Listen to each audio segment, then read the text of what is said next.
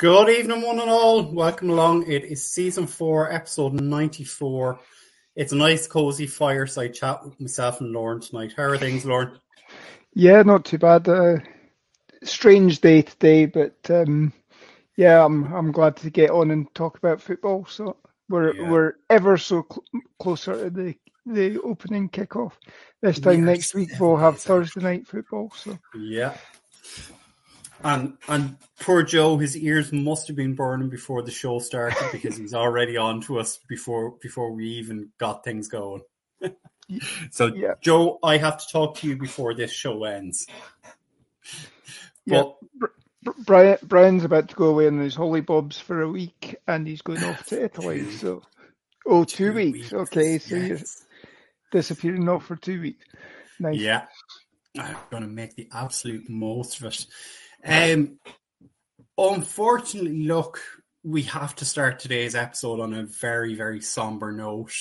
Um, this afternoon, I think it was about half two, the news broke that Gil Brandt unfortunately passed away. Um, anyone who knew Gil Brandt, had any dealings with Gil Brandt, um, couldn't speak highly enough of him as a gentleman, as a colleague, as someone who, um, you know, who just gave of his time, gave of his expertise, gave of his knowledge.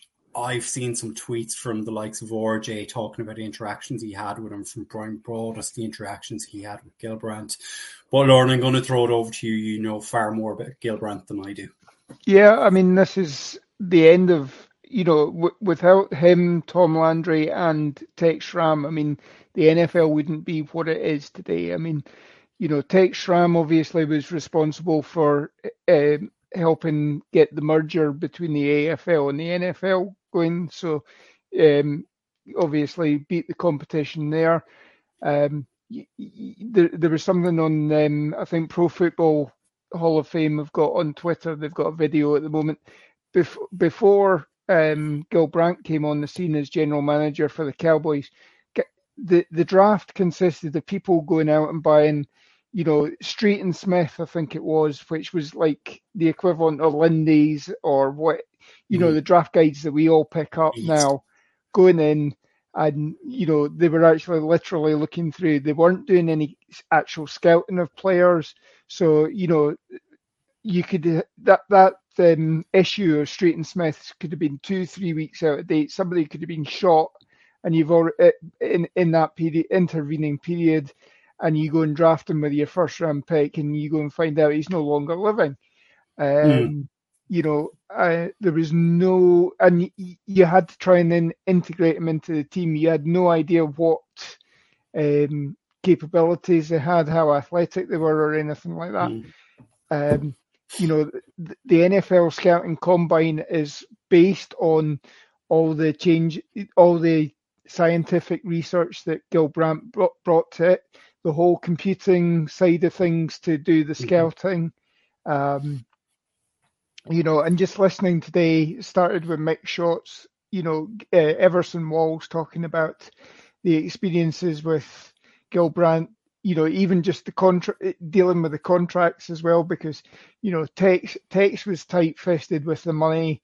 Oh yeah, Uh, Gil Brandt had to be tight fisted with the money, but, you know, he'd, he'd produce a roll of what you thought was dollar, yeah, hundred dollar bills, and it turned out to be a roll of dollar bills, you know, and that was how they got the guy signed because they thought, oh yeah, here here's a roll of, oh I'll take that as a signing bonus, you know, and you find out it's fifty quid or so, it's fifty dollars or whatever instead of five hundred or whatever.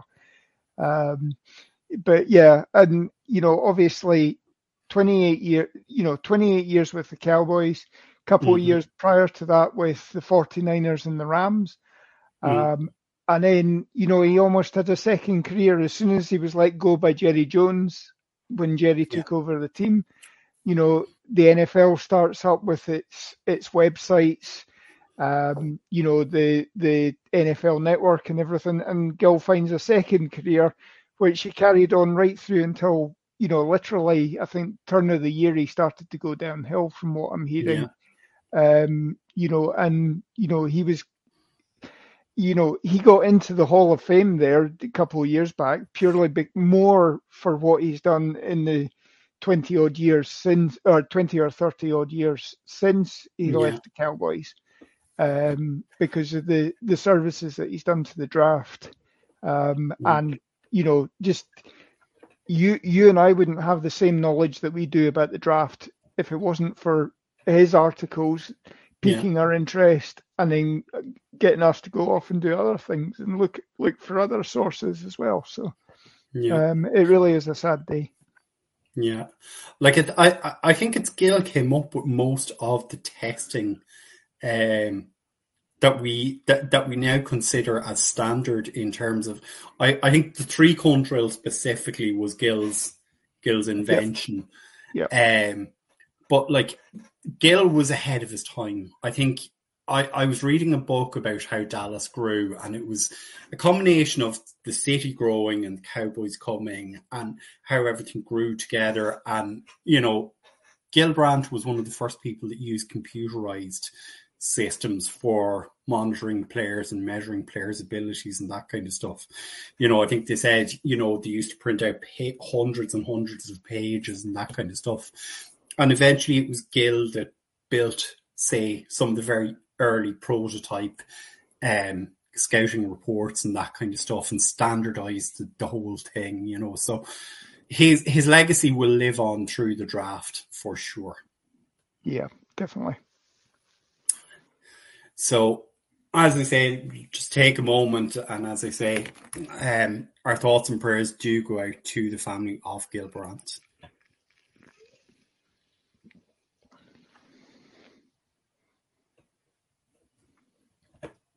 So, beyond that, it has been quite an eventful week, Lorne, in Cowboys Nation.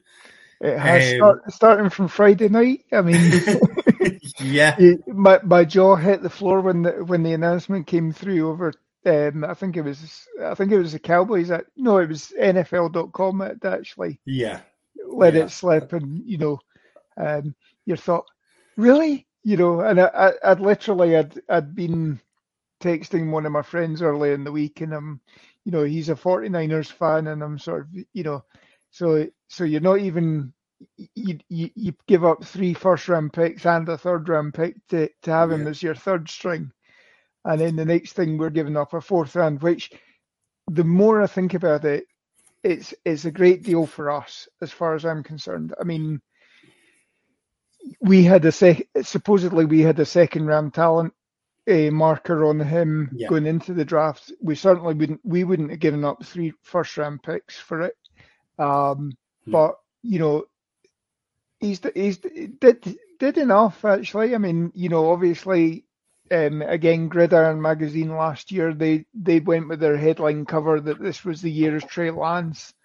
Um, mm. perhaps perhaps that's the you know the it's a new curse um, to to to be weary of. But um, yeah, you know, he, he's certainly got some athletic talent. Now he was drafted way too, way too far ahead, and you know, yeah. I'm sure the 49ers when you when you look at the list of players that were drafted um, after Trey Lance was that year, yeah, and you got your Micah Parsons, you've got your um, your uh, DeVonta oh, Smith, DeVonta Smith, and everything. Yeah. I mean, you know, e- even even at the moment, you'd probably say Mac Jones. You got more, you know, New England got Mac more out of Mac Jones than you know they did with. Um, but I think, you know, it should be good if, if nothing else. I don't think there's any. Uh, there's going to be any QB con- controversy that you know no. this is spelling the end of Dak or anything like that. But no. you know, it, it's it's almost like when we when Jerry and Jimmy took on the took on the Cowboys, and they took Troy Aikman with the first round pick. They then yeah. used a f- supplemental pick on Steve Walsh. Yes. You know, they had both of them working together. They they developed both of them and then they flipped Steve Walsh for a couple of picks, which mm-hmm. they built the dynasty. If you can do yeah. that again, and I and again, you know, you can't say that um, you know, yeah, Will Grier then goes out and plays plays his like Mm. his heart out on the Saturday, but Yeah. you hadn't seen it from him earlier in the in the preseason. Um, Yeah. you know, so years before. uh-huh. So if you were if you were thinking of carrying three QBs, um, which I mean initially I was think this time last week I was thinking no, we'll only have two QBs on the roster. We Mhm. won't use because I mean we've had to cut down players and we'll get on Yeah. to the cuts, but Yeah. we've had to cut players that we've subsequently then lost. And you know we'll be ruining the day that we've lost them. But um, Yeah. as soon as that came through, I'm going right. Okay, we're definitely going with three Q quarterbacks then. Um, Yeah. You know, and worst comes to worst, I'm sure we'll get something out of him if if he's required to play.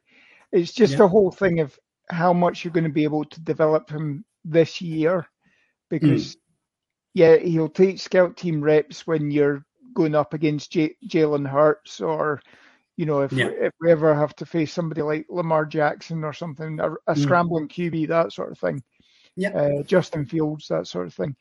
Yeah. Um, But other than that, you know, the the majority of the snaps go to Dak Prescott. Cooper Rush gets the scraps, and then you get the odd bit for for Trey Lance. So I think this is more. It's going to be more an off-season thing. If everything if everything goes well, this is going to be more an off-season development thing.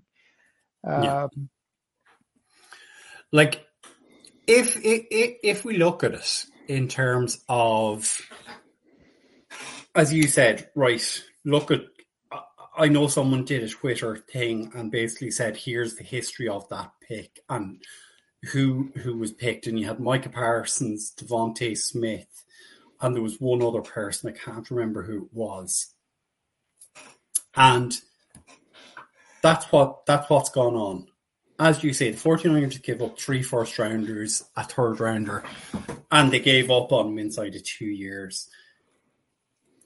The warning signs were there with Trey Lance. I think he's played something like 800 snaps since he went to college. He'd very he'd very few snaps no, it- in college, and then very few in his two seasons with the 49ers. Yeah, I think I think actually there's there's some sort of stat that he's only actually passed something like 420 attempts in college and the pros. Yeah. Um, you know, and God knows what he did in in his high school because Yeah. I, I think they were saying it was something like 600 snaps between h middle school and Mm. um, the pros. So I mean, he, he's really not not been tested at all. He's not been able to develop or anything like that. Yeah. Um, and and yet, obviously, the 49ers saw something that they loved, thought they could thought they could get something out of it. Um, you know, but they overpaid for it. They Yeah. they've ended up being a bit of a laughing stock for it. Al- Albeit, I mean, you, you could say they they did very well a couple of years prior to that, where Yeah. the bear the the shafted the bears to, for the bears to move up and Yeah. um, you know the bears could have bears could have taken Pat Mahomes and Yeah. you know we we could have been looking at the bears uh, on a run of Super Bowl victories you know but e- equally I mean that might that might just have been the system that he was in if Trey if Trey Lance had gone to Kansas City or something like that could, would that system be better for them so Yeah. um, Um, I know a lot of people in Cowboys Nation weren't happy about this this trade. I mean, I know in our own group chat, Mike was he was apoplectic almost about this, you know, and I I can understand it. A lot of people have said, look, they just don't see the player with him, but if a team has given up, as we said, three draft round picks, there must be something a team saw in them. There must be something that the Joneses have seen that it, they've said, look, it's a fourth round pick. And Mike's point was, look at the value we've got now, the fourth round picks in terms of Dak Prescott, Dalton Schultz, Yeah. um, Jake Ferguson last year. You know, you're not going to get that next season, but you know, as Paul always says, and as Trey Lance has highlighted, the draft is a lottery. Yeah, and and and again, a lot of people are saying, "Oh, well, we overpaid by giving a fourth round pick." Mm. By by all accounts, there was four or five other teams on. Um, they yeah. were all offering fifth round picks. We didn't have a fifth round pick, and even if we yeah. did have a fifth round pick, all being well, you would be hoping that it would be tail end of the fifth round. So, yeah. you know, if if it's somebody like uh, Chicago that came towards them, obviously you're predicting Chicago aren't going to be that good this year, so yeah. that that fifth would be closer to a fourth round pick. Yeah. Um, you know, J- Jerry was on the phone. He really, you know, without tipping his hand, he he didn't want to come off that phone, and therefore had to had to flip that fourth round pick, and they had to do it without actually consulting uh, Mike McCarthy, McCarthy yeah. or Dak, Pro, uh, Dak Prescott, which a lot of people yeah. again that, that's had a lot of people's back up about that. But um, yeah. you know, Mike Mike McCarthy was in on the draft meetings back in two, 2021 when they were when they were assessing the talent. They came up with the fact that it was a second round grade that they had on him.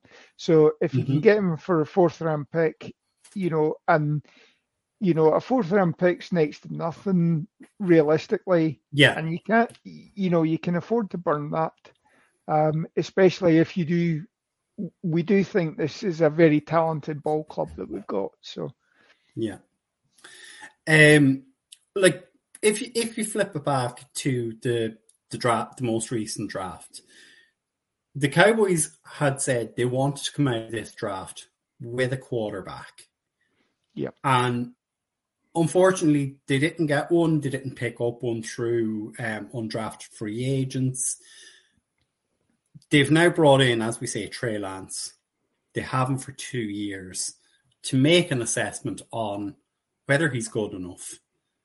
Um, you know what? What is your projection for Trey Lance? Do you think he sticks around? Do you think they might move on from him after the season, or you know, what what would be your own outlook on it? I th- I think eventually, you know, they'll, they'll look to move on from Cooper Rush. To be honest, yeah. I think yeah. um, you'll probably see Trey Lance gets elevated to number two at some point. Yeah. Um, but you know, w- w- I certainly don't see us exercising his fifth year option at the end of the year because obviously that then means that his fifth year we do have that option there, but yeah. Um, you're not going to do it sight unseen effectively. Um, yeah. So the the only way you're going to exercise that is if he's he gets called into a game and he absolutely balls out, and we've got the next we've got the next coming of Tom Brady or uh, Pat Mahomes mm. or something like that. Um, I think again, see what you've got next off season. You know, again, it's it's a five million dollar cap charge next year as well. Yeah. Pretty much all of it's guaranteed, I think, yeah. uh, because he's a first round pick. So again, it, it's something that you can cope with, especially if you look around the league at the moment. A lot of the the seasoned veteran number two QBs in this league are making that four or five million dollars to be the clipboard holder. Yeah. Um, you know, and they make a nice career out of being a clipboard holder. You know, I'd love to get paid something like that just to hold a clipboard. Um, I mean, who is it? Is it Brian Hoyer or Josh McCown? Have made yeah. multi millions, have played very little in the NFL. Yeah, there's their their kids don't necessarily need to worry about ever having to get a job. You know, they could obviously live live off the interest in yeah. in the bank accounts. You know, but um, yeah, and uh, just Joe ha- did have a comment here. I just wanted to talk through before before we got to it. And of course, folks, if you do have comments, make sure to put them in to us. Um, we could use Trey Lance like the Saints used Taysom Hill do you think that's a possibility that they they might have a certain sub package or a couple of plays where they could bring in Trey Lance? Do you think they might use him in a goal line situation? Because over the last two seasons, we've seen Dak not move as much in goal line situations. So maybe Trey Lance comes in there. I would say, in order for that to happen, you need to promote him to number two, and you need to put Yeah. Cooper Rush down because the the whole um, emergency quarterback thing that they've got this year Yeah, is that you know number one and number two need to have gone down injured before number three can come in. If you're if you're going by the he's not one of your 46 now you can act, activate all three QBs as part of your 46 yeah, and you don't have to worry about that role. Um, but you know, if if you want to do the bit where he's an inactive but he's he's dressed, He's ready dressed, in case somebody's in it, it- the two two in front of him get injured, then you can't you can't just suddenly bring him on for for running fourth quarter eh, or quarterback sneaks or anything like that. Yeah. So um, it, it's it's it's taking up a roster spot on the game day roster. Um, Yeah. If you if you're going to do anything with him, certainly he's got the athleticism that you you, you could use him as a scrambling quarterback. You could do something like the um, oh god, I've, the the formation's just gone there. Um, yeah. Wildcat. That's it. That's Oh yeah, the one. you can Yeah, have a wildcat formation or something like that, and that gives you an extra element uh, to challenge it. But um, you know, a- a- again, the, this whole thing with the third QB is is the sticking point on that. So you'd you'd obviously you'd have to go with Trey Lance, sit Cooper Rush, and have him as the emergency QB. Um, and I think at the moment because because obviously he is on a new team, he doesn't know the he doesn't know the playbook as yet at the moment. Um, that would that would give a lot of uh, consternation for a lot of fans at the moment. yeah. So if we move on from from the Trey Lance scenario um, and talk about the game against the Seahawks on Saturday night. So Will Grier was told on Friday he was The the Raiders, you mean? Sorry, the Raiders. I don't know why I said Seahawks. Will Grier was told on Friday, "You're being cut, but we're going to allow you to audition for the other 31 teams." And to be fair to Will Grier, he balled out and has made him made a roster spot with the Bengals. Yes, I, and I, I think as well. I mean, you know, obviously it goes to show the the relationship that Will Grier's had with Dak Prescott because you know much Mhm. was made that Dak Prescott was actually offensive coordinator that night Yeah, and calling the plays. Dak Prescott put Will Grier in a position to audition for the 32, the 31 other teams. yeah, And, you know, Will Greer certainly owes Dak Prescott a, a you know, a couple of drinks, if nothing else. 'cause, um, you know, that certainly got him on another roster anyway. Yeah, And potentially as well, with Joe Burrow being injured, there's a good chance that, you know, Will Grier's Yeah. going to be getting called up uh, on a weekly basis or whatever if Yeah. if need be as well. So, um, and, and may end up actually on their 53 three man roster as well. So, yeah, um, um, but yes, th- th- I mean Dak's Dak's play calling skills. You know, he he got this offense moving. You know, thirty one Mhm. points. Yeah. You can say this. You can say this off season, and I know the last time I was on a couple of weeks ago, Graham was bemoaning the fact that um, you know we weren't playing our starters and then Mm. everything like that. But if nothing else, Dak, and you know, again, when Dak was injured last year, Dak was saying Yeah. that by standing on the sideline and seeing how everything was going from the sideline, that yeah, was giving them a greater appreciation of the offensive game plan. yeah, Maybe by him being an offensive coordinator for at least a preseason game, again, he put Will Grier in the position, he put the whole offense in the position. I mean, Yeah. uh, talking about people that are due um, Dak Prescott drinks, I think Hunter Luepke uh, certainly is, is due him a few because he played himself onto the roster. Um, Malik Davis had a fairly good game as well, but you know, Yeah. obviously um, eh, that's got him back on the practice squad. yeah, Um, the, obviously, there was no no chance of him taking uh, uh, place or whatever. But um, no, It's uh, Speaking speaking of of Dak and the play calling that he made, you know, and again Joe Joe was coming in with the comment. He made Kellen Moore look like an idiot calling plays. I I think I, I think you're being slightly generous there, Joe, but I, I, I do get the point because there was a lot of frustration for people. And I think it really began mid 2021 you know, that that Kellen Moore's offense stuttered when it mattered mattered. And you know, it's great that Dak did what he did on Saturday night, but let's see how it goes when it matters, when it's a driving cold rain and snowing night up in that city up north, or if it's out in the Bay Area when it really yep. matters, you know? Yeah. I, th- I think you know that uh, I've I've listened to a few podcasts and a lot of people are saying that Kellen Moore is one of these guys that you know, uh, and it hark, harks back to the the YouTube clip that you're seeing with Jon Gruden where he goes through all the plays that he did at uh, Boise State. Yeah, um, you know, he has all the tools and he has all the ideas just doesn't know how to formulate it into a game plan. So yeah. that is why the Cowboys offense, you know, you were seeing the Hulk packages, you were seeing intricacies, yeah. but you were seeing great plays and then you were seeing a stalling and everything like yeah. that.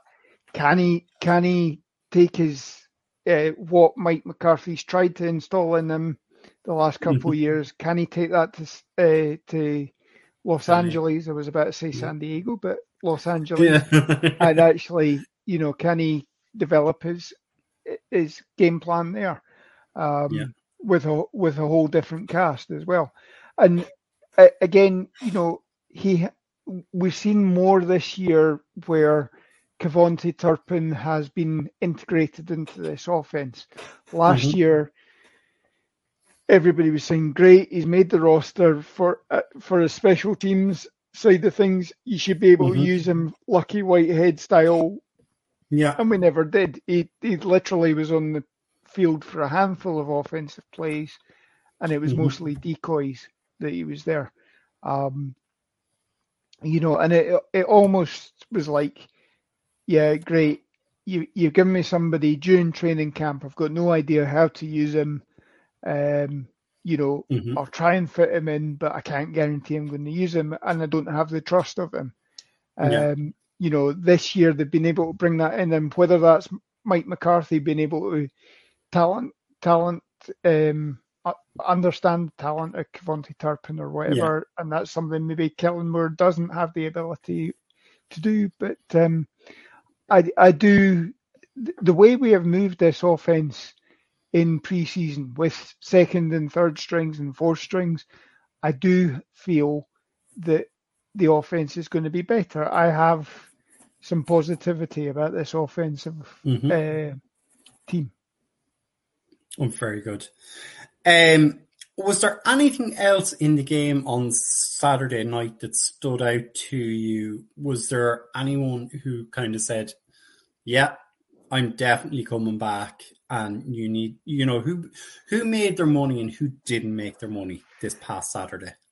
Well, I th- I think as well. I mean, if if you'd asked me last week to do a fifty three, I would have said that you know Gallimore was gone and Bohanna was on this squad.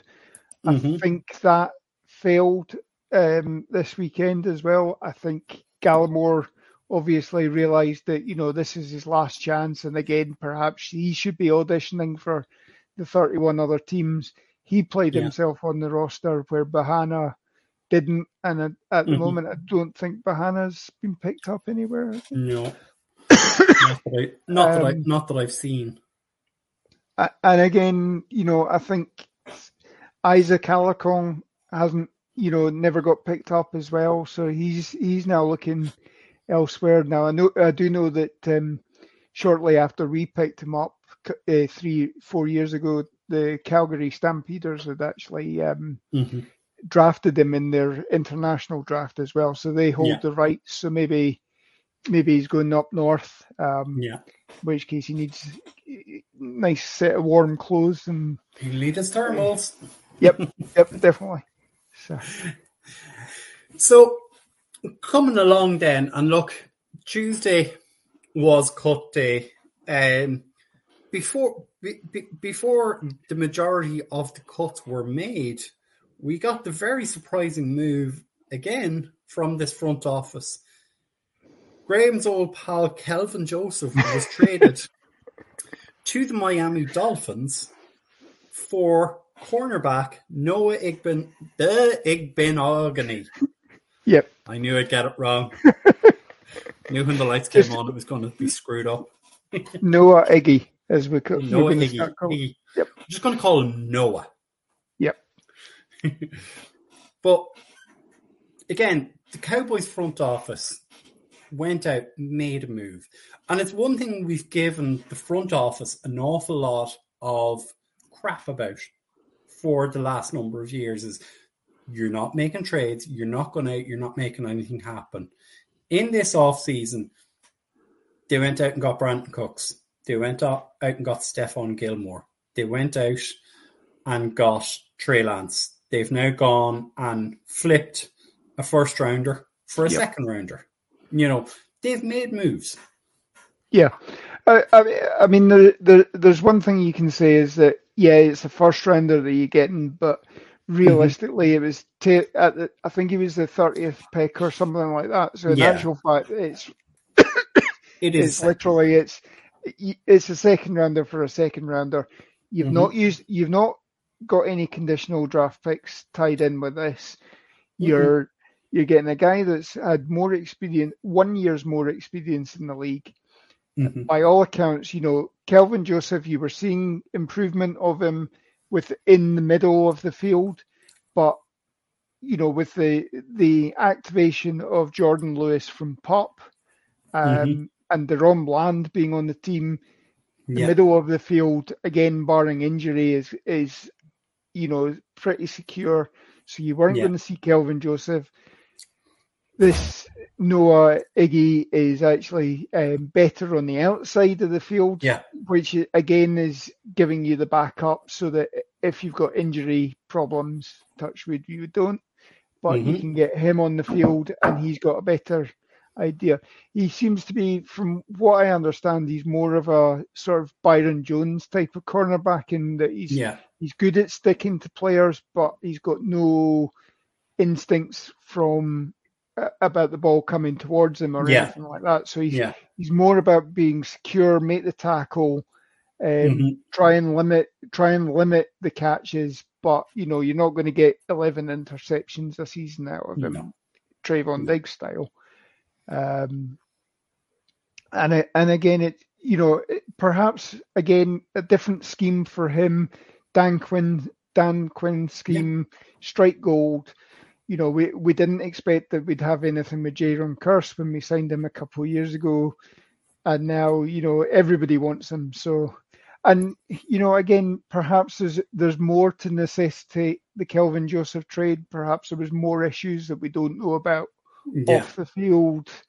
Um, you know, obviously the, the, the Cowboys have, um, you know, uh, security officers who keep keep wind of things that are happening, um, Yeah. talk to the players, get psychological uh, advice about players as well.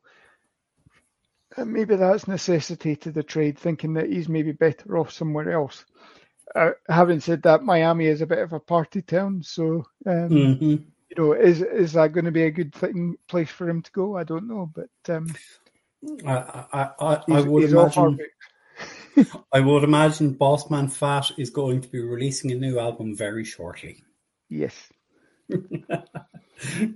So, if we look at obviously across Monday and Tuesday, the roster cut down happened. It went from, I think we had 89, it went down to the 53. And there have been a couple of moves since then. So, Matt Waletzko and Nahshon Wright have gone to AR, or sorry, Yep. IR.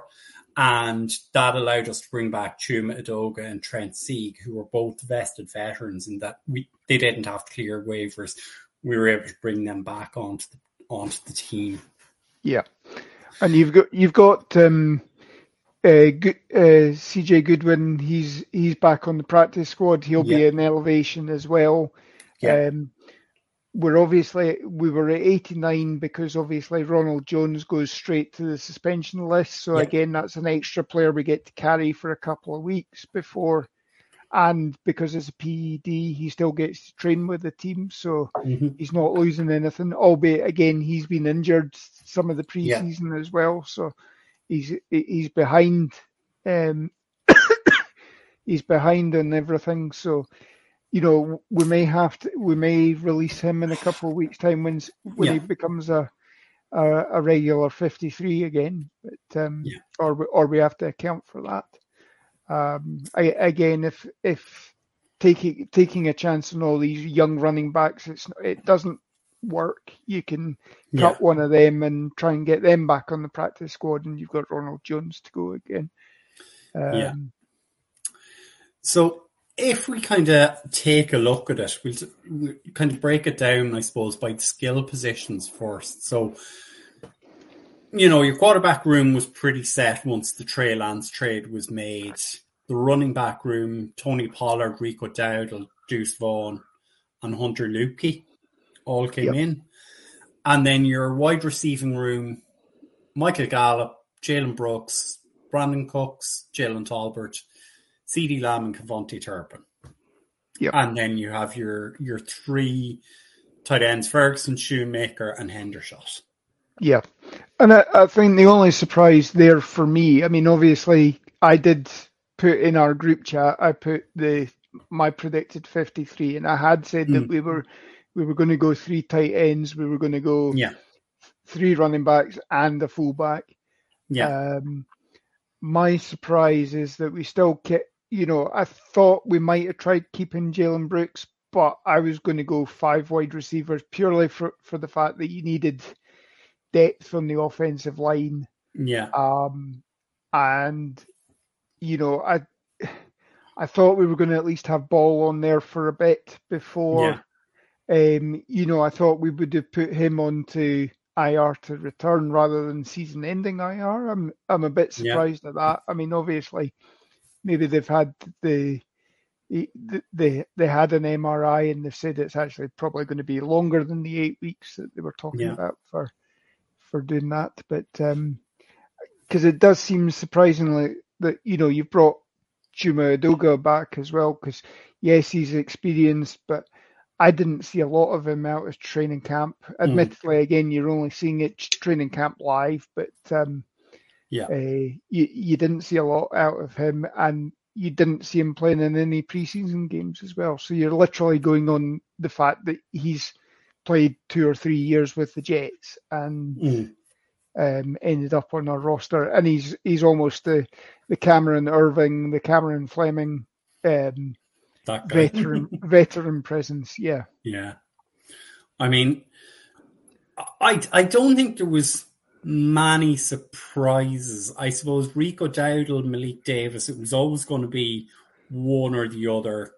Yep. And Dowdle seemed to fit the mold. He was a little bit different. We've got Davis back to the practice squad.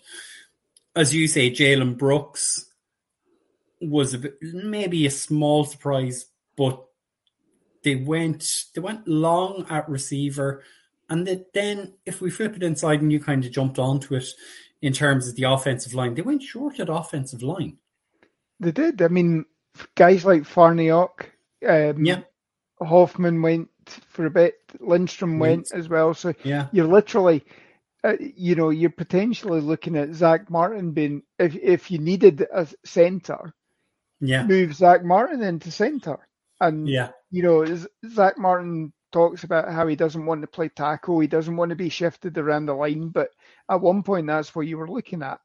Mm. Um, and you know, I thought we would at least carried a couple more offensive linemen, you know, and tried to tried to manipulate the numbers that way. I thought Farniok, you know, I, again, listening to uh, Bryan Broaddus and all that, a lot of these guys, you saw more from them last year hmm and they seem to have recessed a little bit. And now, Yeah. again, is that a different offensive line coach? You know, is this the, the move from Philbin as as much as we maligned Joe Philbin last year at Yeah. points? Um, was he better at developing the younger talent than Mike Solari is? Yeah. Um, You know, do, do we have concerns about this offensive line in terms of the almost going back to sort of Paul Alexander, the Cincinnati coach that we brought in, who lasted five five weeks, and Yeah. um, you know we then moved on from that. Um, I hope that's not the case, but um, Yeah. th- there did seem to be a regression from a lot of these guys this year. Yeah. Um, and and again, half of these guys have been working with Duke Manyweather as well during the the off season, The so it's not a case of anything uh, different from that point of view. You know, again, we, you know, we we build up Duke as well, um, but you know, we, we've seen a change in in everything that's happening with this offensive line. So. Uh, Yeah. With the young, with the younger guys, so And like, I suppose the the maybe the biggest surprise in terms of the offense was TJ Bass managed to stick around, but then he did develop all through the off season. I think I think he did, and I mean towards the end of that um, the Raiders game, I mean he was he was playing lights out as well. So Yeah, um, and especially I mean Josh Ball, you know at some point he picked up that soft tissue injury Yeah. during the game, became a non-factor. I I know Graham uh, uh, had a bad thing about Josh Ball still this off season. I've actually seen I've seen progression from him this this training camp yeah, and I can see why we've kept him on the roster, even though Yeah. you you've put into IR, and that means he, you know, that's him off. You know, he's on the team, but he's actually off the team. He can't train with the team now. He can only do rehab by being on Yeah. season-ending IR. Um, so you're not going to be able to give him a chance to actually interact, Yeah. develop, or anything like that. So you're you're going to be back to square one almost again next season. yeah, Um, but I had seen progression with him. Mm-hmm. Um, TJ Bass, I thought, I'd- you know, by the end of training camp, he he really actually probably was one of the stars of training camp eh, along that offensive line. And I, again, it probably, you know, again, a couple of weeks ago when we were talking about Zack Martin holding out, he's probably benefited the most from the fact that Zack Martin was out because he's, Yeah. you know, the, the snaps have trickled down to him and mm. he, he's been able to get practice and he's been able to show his abilities and, you know, he's, he's ended up on his staff. And I Yeah. think, you know, if you lose one guy on our offensive line and you have to plug in somebody like TJ Bass and you do still have a Tyler Smith, Tyler Biadasz, Terence Mhm. Steele, Zack Martin, and if it's Tyron Smith that's gone down, then you could plug TJ Bass in, yeah, and you've got four guys who are very strong and they can help with yeah, the weaker guy. Um, Yeah. And this offensive lines will still work. So, um, Mhm. And I suppose the, the the question everyone in Cowboys Nation is going to have, Lorne, it's not a question of if, it's when Tyron Smith goes down. Do you think they have in Asim Richards a player who can slot in at left guard and we push Tyler back out to left tackle? I th- I Or think have you, you I, seen th- yet? I think you could go either way on that. I think you could Yeah. you could actually see him as tackle as well. I mean, they've used. Yeah. I think the I think you're probably looking at, especially with Waletzko now being on uh, Mhm. uh, the IR, IR to yeah, return. yeah. Um, I think you're probably looking that you're going to see Richards probably be your swing tackle. hmm Um, and you know, I, I again, he's developed as the game's as it's gone on. Um, I, I did say that you know when we when we were when we went through the draft process with him that you know ev- everybody that we drafted was supposedly about developing the running game. Yeah. Um, but Asim Richards actually, when they showed the highlights and everything like that, it was always pass protection that they were showing. Yeah. And he was actually one of the better pass protectors in this Yeah. league. Um, so I did think that was interesting. But again, as this off season's as this training camp's going on, you've seen things out of him in the preseason games where he is actually raw around the edges, but you know he it, it's clicking for him, and it's just the more Yeah. reps he gets, the the better he'll be. And it, again, give him another off season, uh, you know, give him an off season, and again he could be ready to go. And you know, if we move on from Tyron, you move Tyler out to tackle next year, and you you switch Asim Richards into guard or something like that. Mhm. You, Yeah. he's got he's got that position flex that you know is Yeah. so required around this league. Yeah. Like I mean, I what what I saw most in the off season was Broaddus saying Asim Richards is a left tackle, and that's what the Cowboys have gotten him in for. But I'm I, I'm I'm I'm going to give everybody my pet cat now. Lorne already knows where this is what what I'm talking about. So two years ago, I was on the Tyler Linderbaum train. That was all I wanted for Yep. Christmas, and they didn't give it to me. They never give me what I want. but I'm I, I'm gonna call it now, folks. If you haven't seen it, get watching tape of Joe Alt from Notre Dame. He is their starting left tackle. I saw him in the flesh on Saturday evening here in Dublin. And he is a very, very impressive player. He's one of the Notre Dame captains. He's playing at left tackle, but what I saw a lot from him was that he was pulling and switching into left guard as well. He was opening up massive holes. So that's my left tackle of 20 for the 2024 draft class. That's my first round draft pick. Right? Okay. So that's what I'm manifesting. You've you've heard it here first, guys. Yeah, there we go. We're not e- we're not even into season five, and I've already told you who I want for the draft. but if we flip it over, obviously onto the defensive side of the ball, um, along uh, uh, along the trenches, we have Demarcus Lawrence, Sam Williams, and Viliami Fehoko, Junior Fehoko, I think is is is the correct terminology.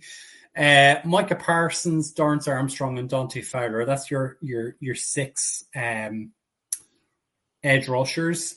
You've Mazi Smith and Jonathan Hankins, also Diggy Zua, Neville Gallimore, and Chauncey Golston. Yep. You kind of mentioned it earlier. You were surprised, or maybe Gallimore made his money on Saturday night, and Quinton Bohanna is gone. Is there any of the rest of those eleven players that you were surprised stuck around, or disappointed they weren't cut? No, I think I think generally, you, you know, obviously I was thinking that it was going to be Bohanna over Gallimore, but Gallimore did better in that last game. Yeah, The, the obviously the, the big loss for us, I think, is Isaiah Land, um, who's now Yeah. who's now been picked up by the Colts, I think it is. yeah, it is. Um, cold. Yeah, that that's the big loss for us as far as I'm concerned. But I mean, obviously, you know, as you say there, we've got six six uh, uh, edge rushers at the moment. So um, you were all the, we've been saying that again all off season, all training camp that you know the defensive side of the ball is probably going to be where the personnel were having their biggest arguments about who to cut Mhm. down. Um, yeah, so, um, you know, certainly it, it was probably going to cause a lot of them a few sleepless nights who the, who they were going to cut because you were going to get you were going to cut guys that you know even if they hadn't seen the field that much they were going to get picked up elsewhere, and that just Yeah. goes to show by by land going elsewhere. So yeah. Like I think Isaiah Land was one of the few people that was actually picked up on waivers. yep, And so he definitely did well there. In terms of our linebackers, this is an extremely thin batch of linebackers in that we have Leighton Vander Esch, Devin Harper, and Damone Clark are linebackers, and I think um, it's Markquese Bell is also designated as a linebacker. Yeah, even though he's, he's as, as, safety. As as soon as Overshown went down, um, Bell was moved into that sort of yeah. roving linebacker that um, yeah. you Overshown had obviously been schemed up for as well. But um, I, I, I was kind of surprised there. I mean, obviously we've moved on from Jabril Cox, and Jabril Cox yeah. is now with the, you know, he's he's going to join uh, John Ridgeway with the Commanders as well. So, yeah. Um, and I see Ron Rivera has actually come out and said that Jabril Cox is a um, an athlete. To, you know, he's he's an athlete. He's got athletic proportions and all that. You know, he's yeah. You know, he's, he's almost uh, bigging him up and everything like that. They'll they'll probably cast him off after a couple of weeks once they've got notes on the Cowboys game plan for yeah um, everything. Um, but I was kind of surprised that Jabril Cox with with the with the injury to Overshown. Mm-hmm. I thought we would, you know, that allowed Jabril Cox to stay on the squad, but um, yeah, obviously they've they've decided to go another way.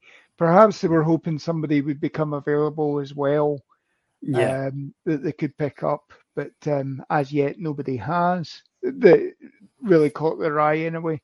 And yeah. you've obviously you've brought uh, Malik Jefferson back onto the practice squad as well. But I mean, yeah. he, he was dealing with an injury as well during preseason. So yeah, um, and as as DJ Dog says here, in terms of Markquese Bell, Donovan Wilson, and Juanyeh Thomas can all play nickel linebacker, and I mean that's that's a huge trait in the Dan Quinn system is these guys can flex in and out. You know, I think like you could also throw Jayron Kearse in there into the mix. I mean, he's played as close to the line as anything when we're, yeah. when we're in those three safety sets.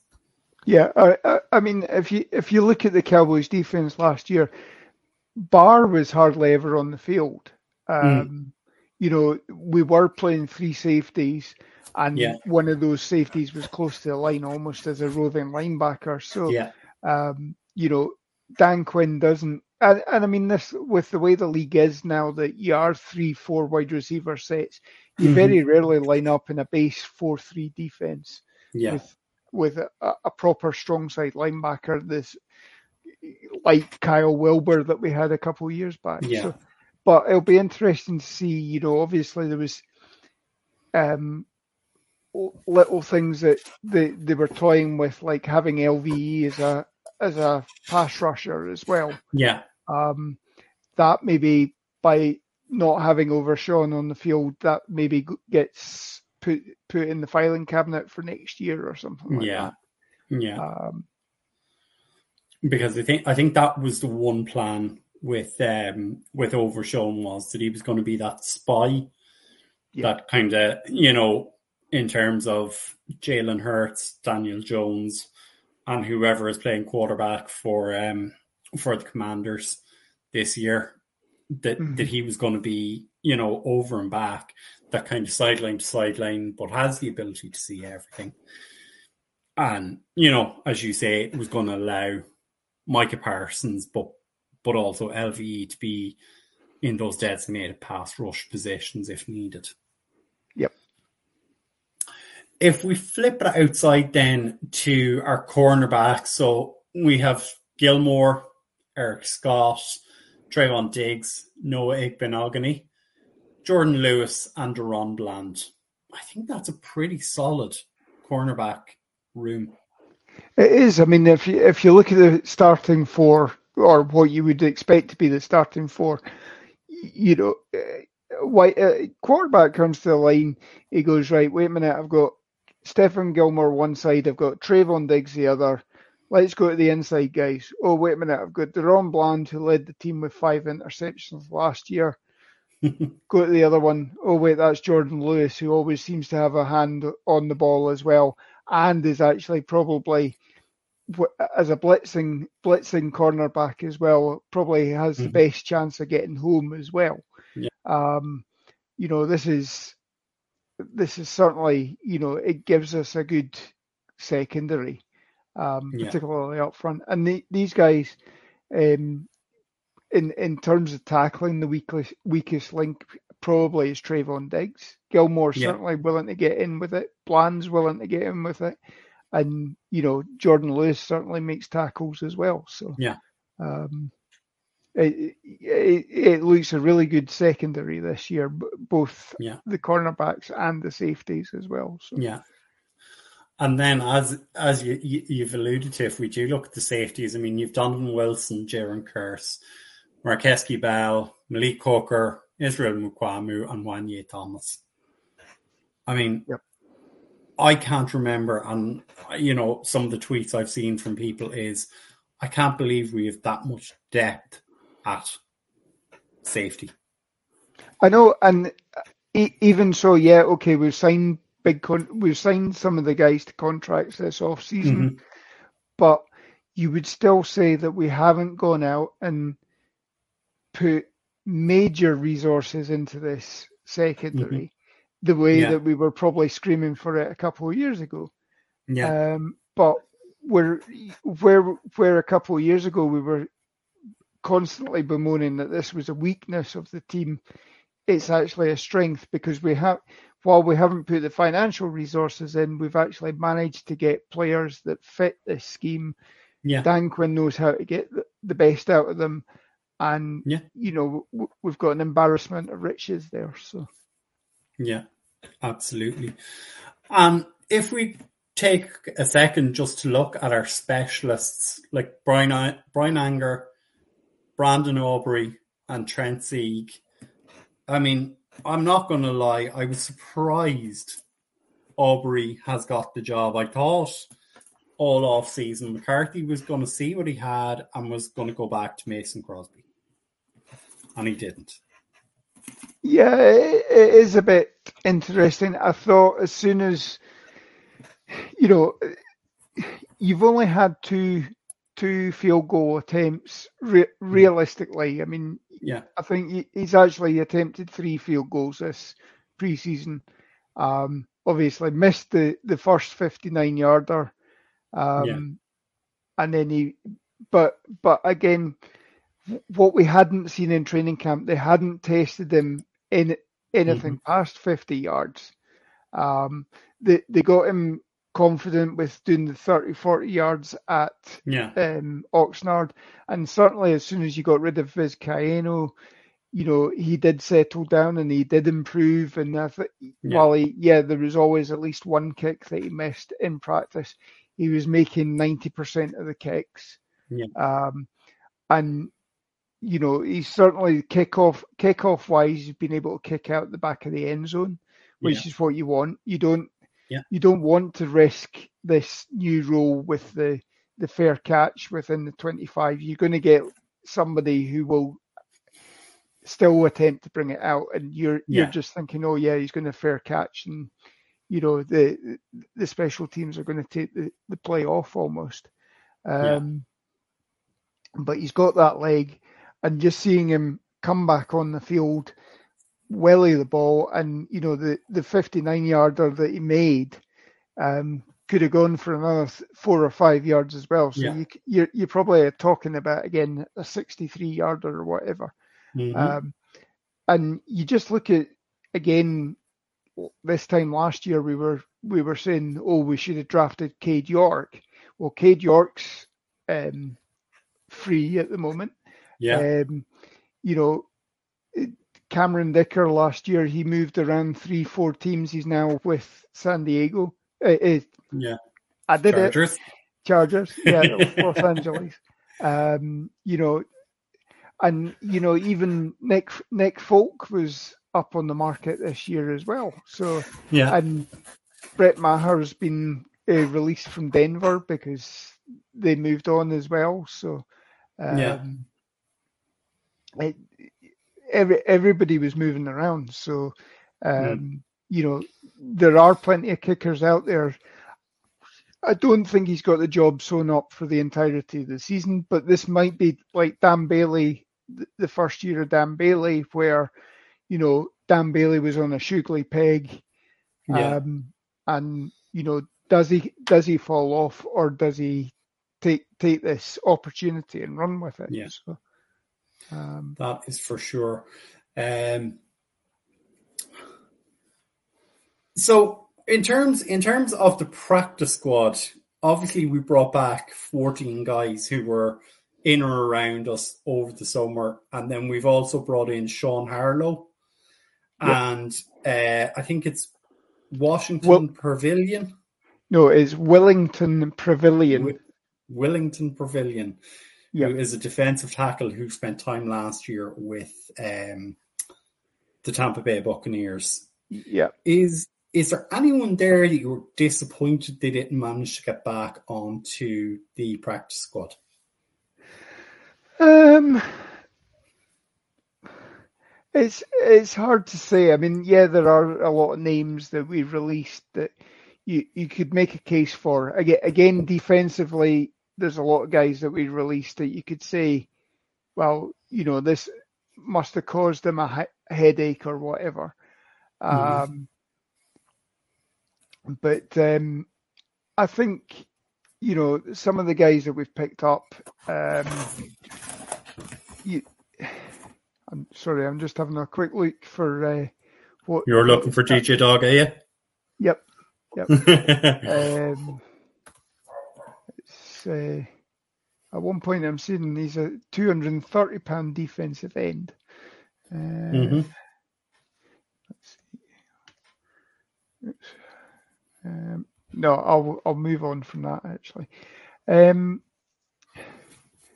it's it's interesting. Again, you've brought you've brought back um, CJ Goodwin to practice squad. There's there's Yeah. a spot that you're obviously you're you- you're running the risk of or being able to bring him up for three games, and then hopefully there's a way of getting him on the field if if he's still performing uh, well with special teams.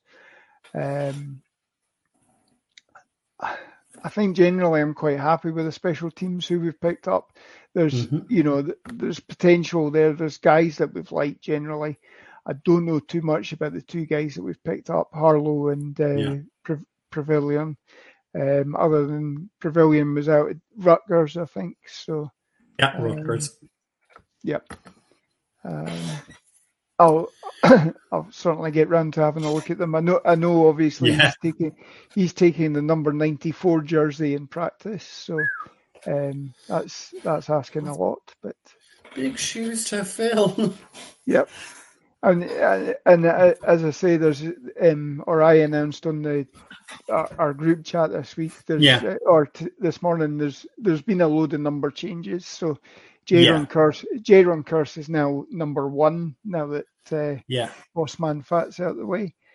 Yeah. Um, and uh, the, there's a number of people that moved uh, moved to jersey numbers. So Hunter Luepke is now uh, evo- evoking the Bill Bates um, number number forty. yes. So yes, Uh, I did see that. I'm just, I, I, I'm looking here and I don't see anyone wearing the number 38. nope, nope. I like the respect that people have for that number. that number is, is as immortal as numbers 8, 22, and 74, I believe. Yep. Is the other, and 12, sorry. I forgot that. 12, the 12 as well, 12 yeah. is also immortal. Um, Joe is saying he would have given Kelvin Joseph another chance, and DJ Dog is countering that with Iggy is really fast, see him as another gunner. I think, and uh, I think one or both of them said you've you've swapped one guy for another. Um, I think effectively we swapped a special teamer for a special teamer. Yeah, I think I think we have, uh, as I say from the from the the talk as well, is that Kelvin Joseph is a better inside guy, which is what Miami were looking for. We were looking for coverage on the outside, Boundary, yeah, and Iggy Iggy's better on that. So um, Yeah. that's why we necessitated the swap. So um, I don't Yeah. I, I, I don't see there's anything that- different from that. And I think you know, I think had the trade not gone through, I think Kelvin Joseph would probably still not done enough. They, they liked Eric Scott. Um, Yeah. And I think Eric Scott would have been easily on there, and you could have perhaps perhaps the picking up of um, or doing this trade meant that they did get rid of land. Um, Yeah. because obviously you're keeping a keeping a roster roster spot there. Um, Mhm. So we are a week away from real football, Lorne. Yeah, this time next This- week it'll be This pre-season next show. week. Yeah. Yep. Back back back to the old um, uh, boy Two oh boy weeks. and oh boy. Yeah. You'll you'll be talking fantasy football around about this time if Mike hasn't already finished the show. Yep, definitely. Well, I've, I've I'm already two draft drafts in as well, so and I've got A pluses on both of my fantasy squads there. So um, I- somehow I- I, I'm have tr- somehow I've managed to do it, but um, Yeah, I've to finish up um, our Cowboys Dynasty draft this week.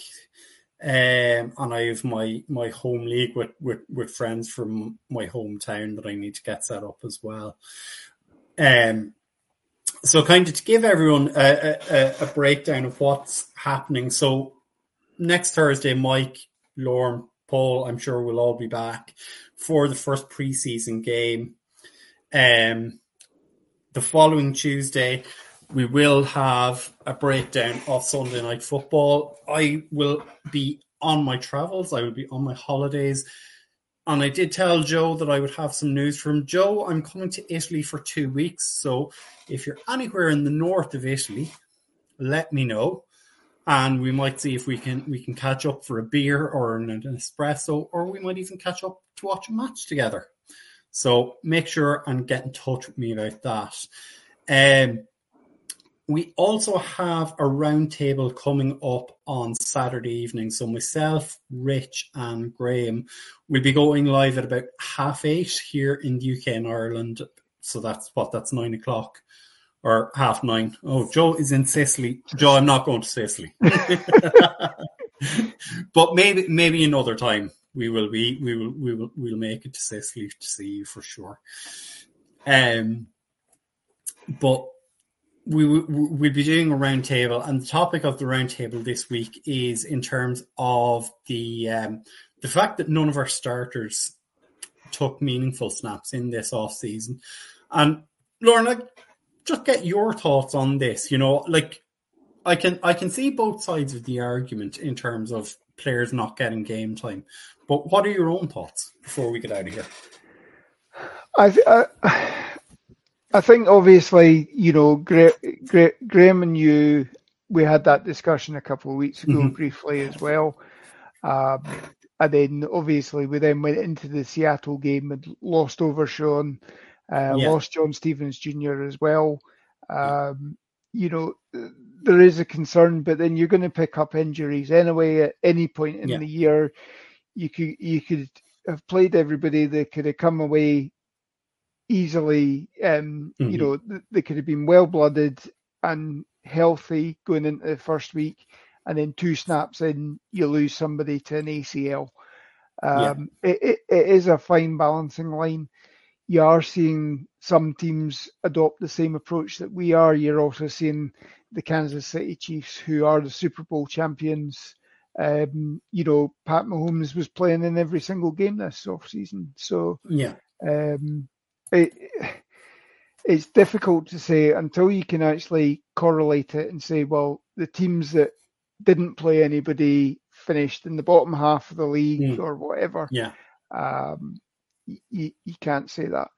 Um, you know, having said that, I mean, things like um, seeing Trevor Lawrence going up against second string guys doesn't, all it's doing is building his confidence. It's maybe not, you know, the the league will be, you know, or some some of the some of the pundits will be saying that you know Trevor Lawrence is ready to light everything up this year, and then you know he goes up against the first team starters and you know ball, uh, bombs completely. yeah, I mean the the fact that he threw an interception to Juanyeh Tom Thomas on the first play, you know, yeah, um, shows that he's maybe not as as good as advertised, uh, yeah. or you know, there's still question marks about his game. Um,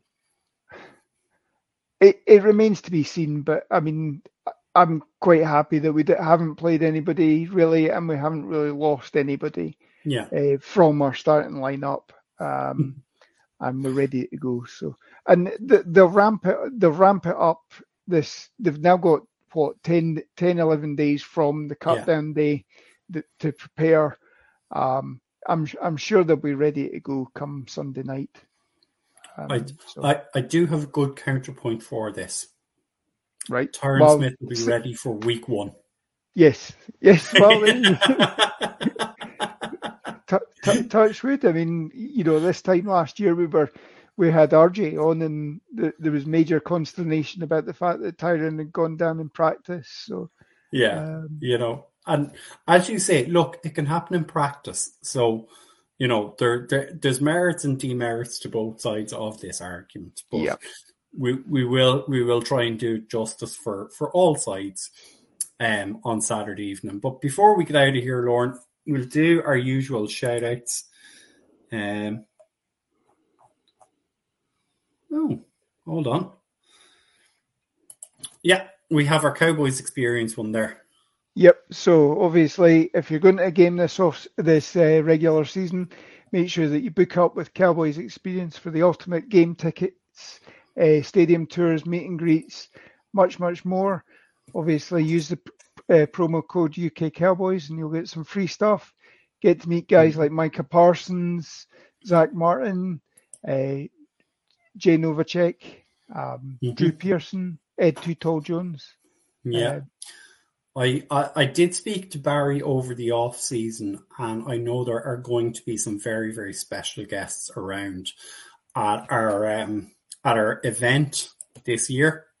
Yep. So obviously there's a whole load of us going across for the Thanksgiving Day game against the the Washington insert name here. Um, so have a look at have a look at our socials. There's still time to book mm-hmm. up, and yeah. uh, we'll look forward to seeing those that are coming out. So I'll yeah. be there in my kilt for the game. And we, we will be trying to get a bit more information out to everybody in the coming weeks in terms of what's going to be happening on what day, um, you know, numbers of people going. I think I think there has been a provisional itinerary sent to those yeah. that have already signed up, but we'll try yeah. and get that up on the socials yeah. as well for anybody who's still deliberating on it. Yeah, because it is not too late to book and go, folks. There are there there will be tickets available for the game. You know, there will be places to stay. So, you know, if you're thinking about it and you're still on the fence, just do it. Yep. You're you know, you're not gonna get a chance like this until the following season, maybe. Of, you know, 30 or 40 of us from the UK and Ireland going out we know the guys from Germany are coming over. We know the guys from Canada are coming down. A lot of our friends who are in and around the Dallas and Texas areas will be there at the game. So, you know, it's an international takeover. So get yourself there. You will yep. not regret it. And but you get other than that, and Paul's rustling up a, f- a few uh, merchandise as well with with the logos as well. So oh yes, um, we're all we're all going in uniform. So we, we we will be suited and booted for um for the day. But folks, as we say, look, roundtable on Saturday night. Stay tuned to socials for that. Otherwise, we will be back next Thursday night at the usual time here of nine o'clock in the UK and Ireland, three o'clock on the East Coast. Sorry, four o'clock on the East Coast, three o'clock Central, and one one on the West Coast of the States. But from me, it's a good night and it's a good night from me as well. Dallas forever, Philly for never. Good night.